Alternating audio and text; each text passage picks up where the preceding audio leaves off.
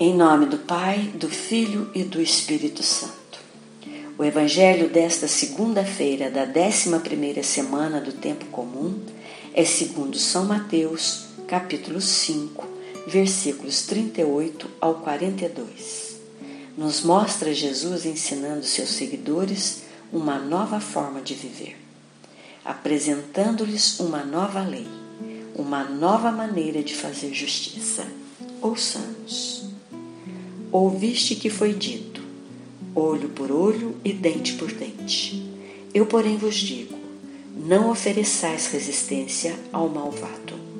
Pelo contrário, ao que te bater na face direita, oferece-lhe também a outra. Ao que quiser te processar para tomar tua túnica, dá-lhe também o manto. Se alguém te obrigar a acompanhá-lo por mil passos, caminha dois mil com ele. Dá a quem te pedir e não vires as costas a quem te pedir emprestado. Os versículos 21, 27, 33, 38 e 43 do quinto capítulo do Evangelho segundo São Mateus começam com a frase: Ouviste o que foi dito. Jesus está citando velhas leis do povo judaico. Esta lei, olho por olho, dente por dente, é atribuída a Moisés, embora não faça parte do Decálogo. Esta lei fazia parte dos códigos legislativos de outros povos da antiguidade e foi incorporada ao livro das leis de Israel.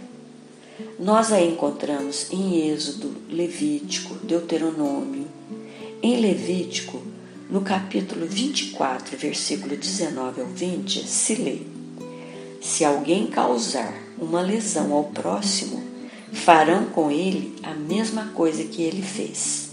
Fratura por fratura, olho por olho, dente por dente. Retribuirão a ele o dano que causou ao ser humano. Esta lei é chamada Lei de Talião. A palavra talião significa tal e qual, ou seja, pagar ao outro com a mesma moeda. Se alguém fosse ferido num olho, ele poderia vingar-se ferindo o olho do outro também, nem mais nem menos. O que fosse além seria considerado injustiça e o mesmo valia para as outras partes do corpo e também para os bens materiais. Na antiguidade, essa lei era um progresso, pois as vinganças eram excessivas e ela limitava o direito de vingança. Os escribas e fariseus a usavam para legitimar seus atos como forma de opressão. Isso dificultava o relacionamento com Deus e com os irmãos.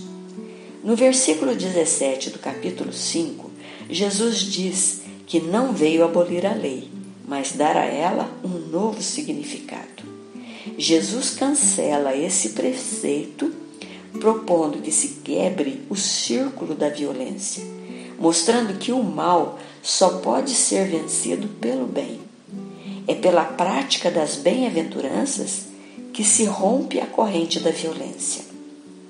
Por toda a sua vida, Jesus passou ensinando que os problemas da humanidade não se resolvem com violência.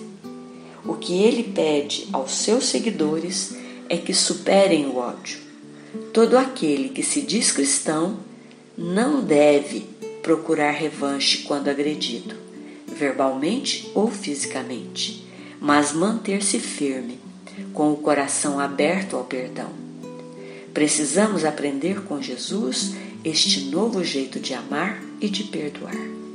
Jesus diz que é preciso oferecer o outro lado. Oferecer o outro lado não é sinal de fraqueza, mas de uma força tão grande que desarma o adversário.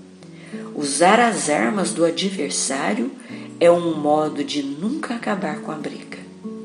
Como diz o teólogo Antônio Pagola, O verdadeiro inimigo para o qual devemos dirigir nossa agressividade não é o outro, mas a nós mesmos, nosso próprio eu egoísta, capaz de destruir a quem se opõe a ele. Rezemos o salmo da liturgia de hoje, Salmo 98, versículos 2 e 4. O Senhor manifestou sua salvação, diante das nações revelou sua justiça. Aclamai a Deus, terra inteira, prorrompei em cantos, exultai e salmodiai. Demos glória a Deus onipotente e a seu Filho Jesus Cristo, Senhor nosso, e ao Espírito que habita nosso peito pelos séculos dos séculos. Amém.